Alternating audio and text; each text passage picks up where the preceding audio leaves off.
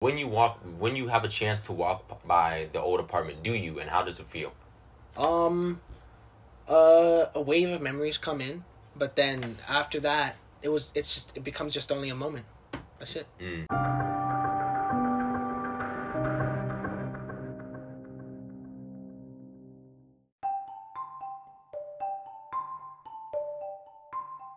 The gray smoke in the air is as noticeable as bringing white to a black room. Neighbors are confused and worried. My mom reacting the same way, telling us to put on our clothes and leave the apartment as the smoke continues to fill the sixth floor, which was the floor we lived on. We didn't think much of it at first, since the fire alarm used to go off in my building as often as the fire drills we had in school. But by the smoke being everywhere, it was a real fire. One aspect I should mention my brother, Robinson, was there as well, and needless to say, we have similar but very different interpretations of this tragedy. Man, I, wow. Remember, like it was just yesterday, man. As, as cliche as that sounds, like, I, hey, look, I was 13, right? It happened at that age. I was 13, lived in, you know, in that apartment for since since birth, um, and yeah, I, I I don't know. It just happened all like in a flash. Um, but that year, Robinson was only 13, and he said that it sucked. Um, I can tell that it sucked so badly that he remembers certain details better than me. So, there you go. Yeah, Like yeah, 2017, September 27th. Yo, that was was something, bro. 4 4 27 a.m. man. Whoa! What? Wait, about that. what? The freaking the time and everything? Oh, Jesus! Whoa! Dude. Whoa! That It's is. when you have something traumatic like that happen, bro. I tell you, bro, you're gonna remember the time and everything that happened, bro. Like, Oh, and by the way, I'm still shocked that he remembers the time and day it started. It really does say a lot about his experience of such a tragic event, and about me as well. One, either I have bad memory, or two, this fire wasn't as traumatic as I thought it to be. And that scares me. the smell, The the smell. smell first. Wow. Like, I remember like the smell when like you know our mom came over, bro. Yeah. Told us like yo bro you gotta gotta put on your clothes man you know you gotta you know be aware of this stuff i'm like all right cool we will you know uh and, and everything Four in the morning. Instead of being woken up by the alarm, we were woken up by the smell.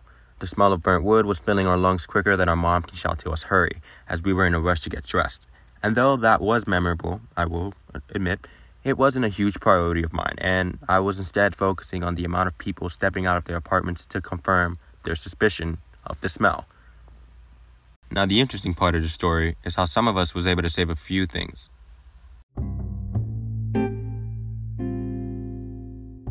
I still remember like all of the things that i was still working on like a current artwork that i was working on was like some clowns some artwork that i was working on during the saturday programs.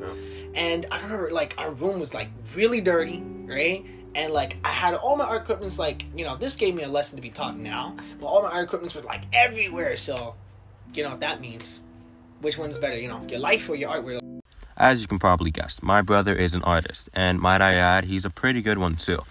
As you heard, he wasn't able to get a hold on a piece he was working on. And I know, that's unfortunate. It's extremely tough to work on something only to have it taken away from you. And that wasn't the only thing that was taken away due to the fire.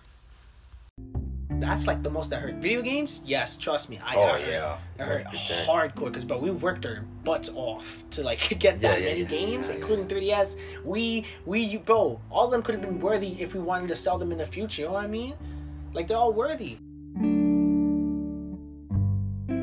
And at that time, it was the both of us that lost some things.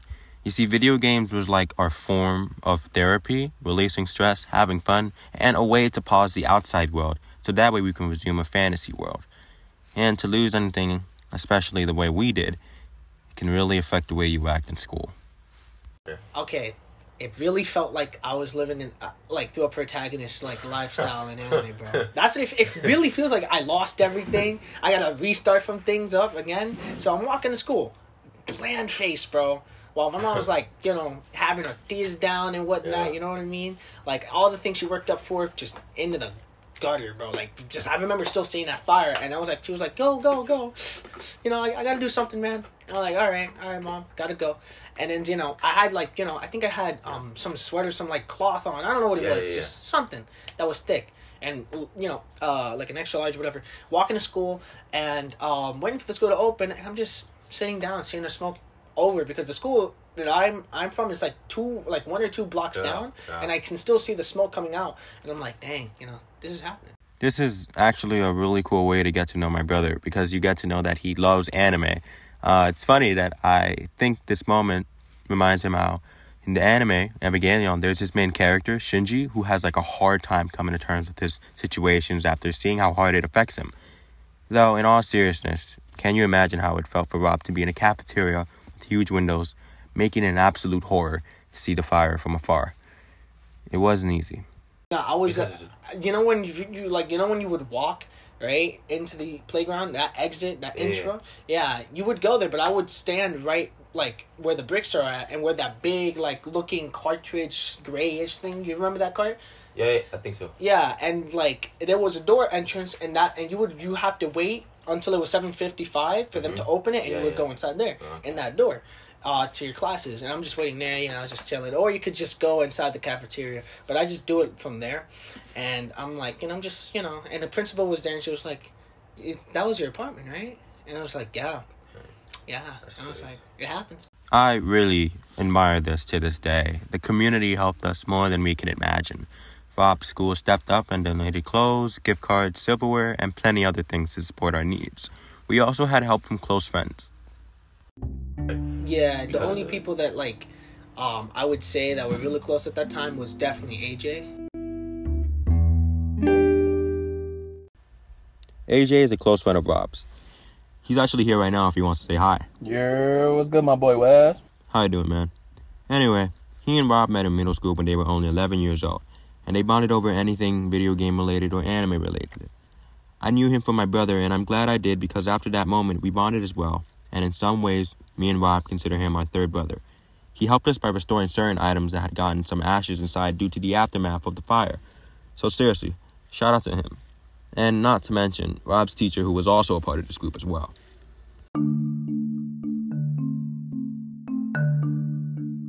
After school so after school finished and everything right? Um miss peters right? This is a teacher of mine right? Um very close to me and everything and she was like you know let me let me take you home right? Mhm. because um obviously we can't go back there right? There's no sense of home now. The only home i got temporarily at that moment was my grandma's place. So she walked me right? Well i walked her to where i would go right? My grandma's place and we did. And it felt it felt like you know like i had a mother for like two four or five minutes for during that trip Yeah. and it was her so you know I, I, we were just walking home and she was like you know well sierra i'll go now if anything you need call me okay let your mom know that i have my phone number Miss available Peters, right? yeah miss peters yeah Yeah. and yo she she was just bro Dude, Miss Peters, bro. Miss Peters, man bro. she's the mvp bro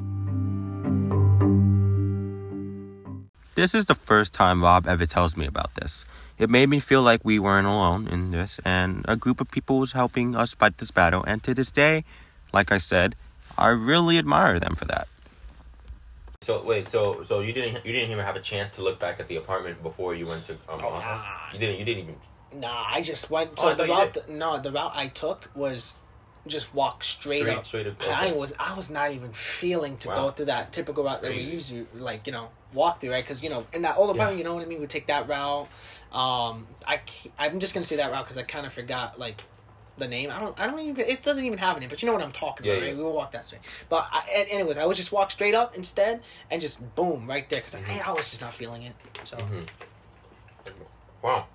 Walking up the hill. I didn't think you did that. I didn't think that's what you did. I I thought you like Nah. you stopped by to see the Mhm. catastrophe that had taken place. Nah, fam, that thing was still like, you know, kind of blocked away. You can't even go there. There was like the Red Cross there helping people. Mm.